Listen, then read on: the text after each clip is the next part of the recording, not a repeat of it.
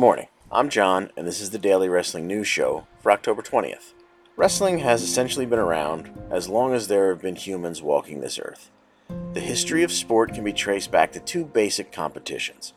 As long as there have been people, at some point those people have challenged each other either to see which of them can run faster or which of them can overpower the other in hand to hand combat. Professional wrestling, as both sport and theater, has been around since the end of the 19th century evolving from the cross pollination of the amateur wrestling seen in the quote unquote modern Olympic Games starting in the late 1800s, and the performative nature of carnival strongman exhibitions. With more than 100 years of the practice of telling the simple story of good versus bad, professional wrestling is always trying to come up with new twists on how to serve up that age old struggle in a way that is fresh. So, what new gimmick match made its debut on this day in 1996? Hey there, if you're listening to this, then chances are you love wrestling. And if you care to continue the conversation with me, John, and other listeners of this show, then I invite you to join the Daily Wrestling News Show Facebook group.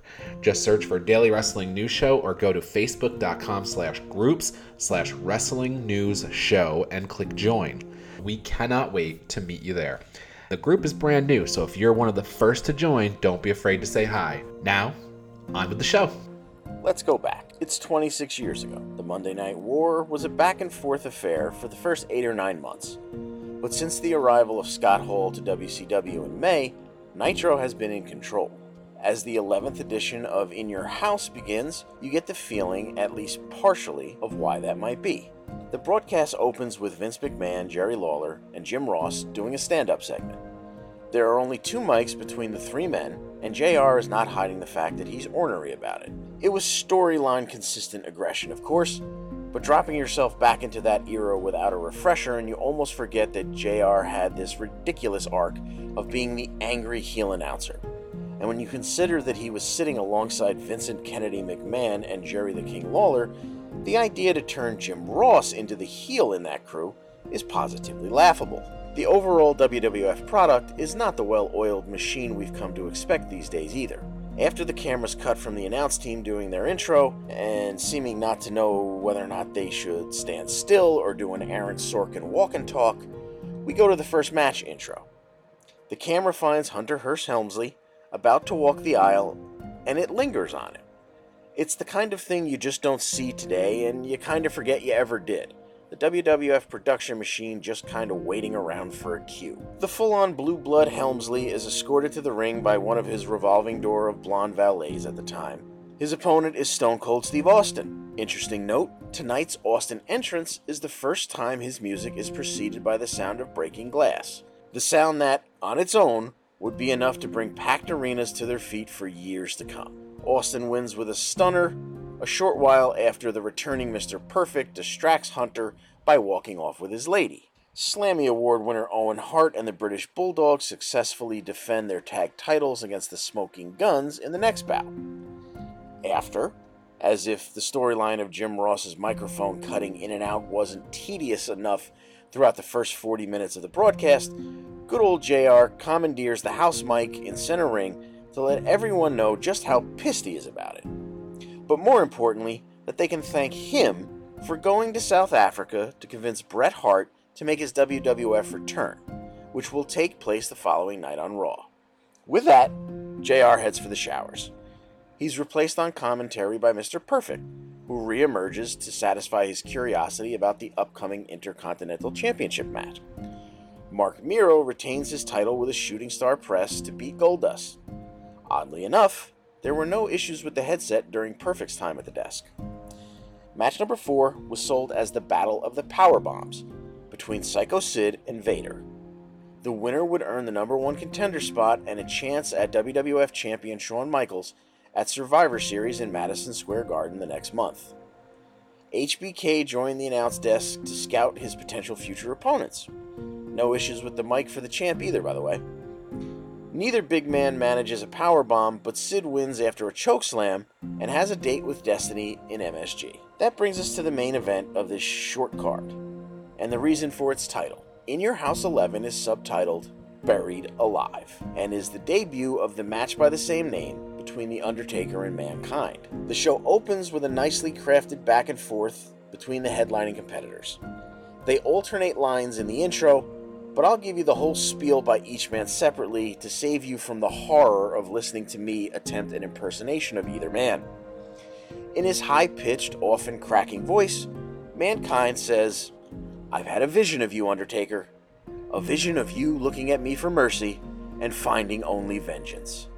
A vision of you, Undertaker, with soil filling your lungs. And when this vision becomes reality, I will laugh myself to sleep. Undertaker's conversely deep growl states, My whole existence is death, darkness, and the destruction of you, mankind.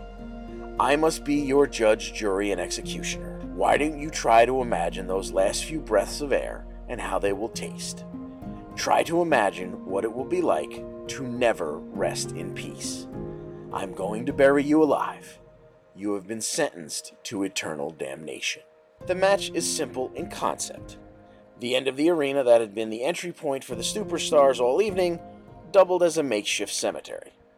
A huge pile of dirt sat ominously in the corner all night, and now Mankind and Undertaker would battle until one was dumped into the freshly dug grave and with soil shoveled over them. The two had feuded all summer, leading to a boiler room brawl at SummerSlam that was supposed to settle the score. But when Paul Bearer betrayed The Undertaker and helped Mankind win at SummerSlam, it was clear this feud was far from over. During the introductions, Vince McMahon mentioned that it was the first ever unsanctioned match in WWF history. The Undertaker had promised to do absolutely anything to destroy mankind, even if it meant destroying himself. He almost made good on that promise within the first few minutes of the match. The match began as soon as Taker reached the ring. He immediately attacked Mankind, and within about a minute, Mankind went crashing to the floor and appeared to hit the back of his head on the base of a section of the steel barricade. Caring little for Mankind's safety or his own, Taker leapt from the top turnbuckle to the floor to come crashing down on Mankind before his masked opponent could fully make it back to his feet. They battled to the gravesite and back to the ring. Into the crowd they both went, and seconds after flinging Mankind back to the ringside area, Taker flew over the guardrail to once again bring his weight down on his foe with a clothesline. As Taker walked the ropes, starting from the turnbuckle, Paul Bearer leaned on the top rope nearly 20 feet away in the adjacent corner and crotched the dead man. When the fight later returned to the floor, Bearer hit Taker in the back with the urn. The shot barely moved the big man, but in taking a few steps in the direction of his former manager, Taker gave Mankind the time and space to land a vicious chair shot to the skull. Mankind led the staggering dead man towards the grave. After booting him into the hole, Mankind reached for the shovel, but by the time he turned back to the grave, Taker's hand found Mankind's throat and pulled him in. Out of the grave and back to the ring they would go.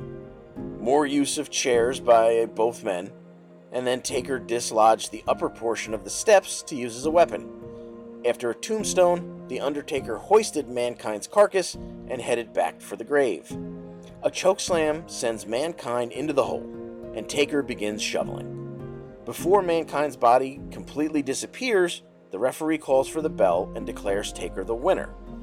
Multiple referees try to explain to the dead man that he's done enough, but each takes a flying trip down the side of the dirt pile.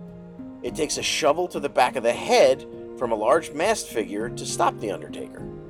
The masked man, who would come to be known as the Executioner, but who we all know best as Terry Bam Bam Gordy, jumps in to dig mankind out by hand and pull him out of the grave. Taker is then rolled in, and both men begin feverishly covering him.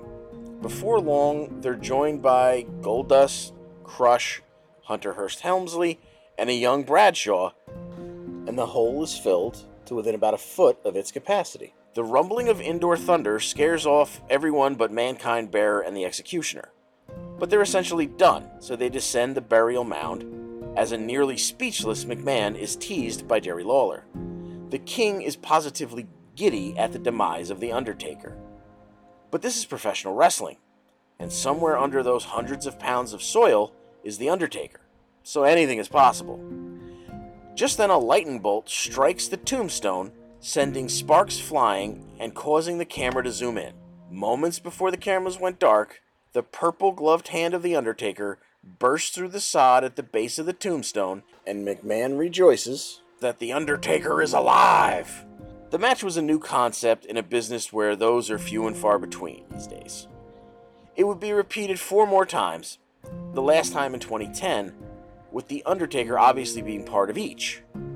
While The Taker was only 2 and 3 in these Buried Alive matches, the last time we saw him compete was the Boneyard match with AJ Styles, where it ended with Styles in a six foot hole, and a front end loader worth of dirt was dumped on top of him. So if you want to count that one, we can say the dead man was batting 500 in his signature match. But it all started at the In Your House Buried Alive event on this day in 1996. This has been the Daily Wrestling News Show for October 20th, 2022. We'll see you tomorrow.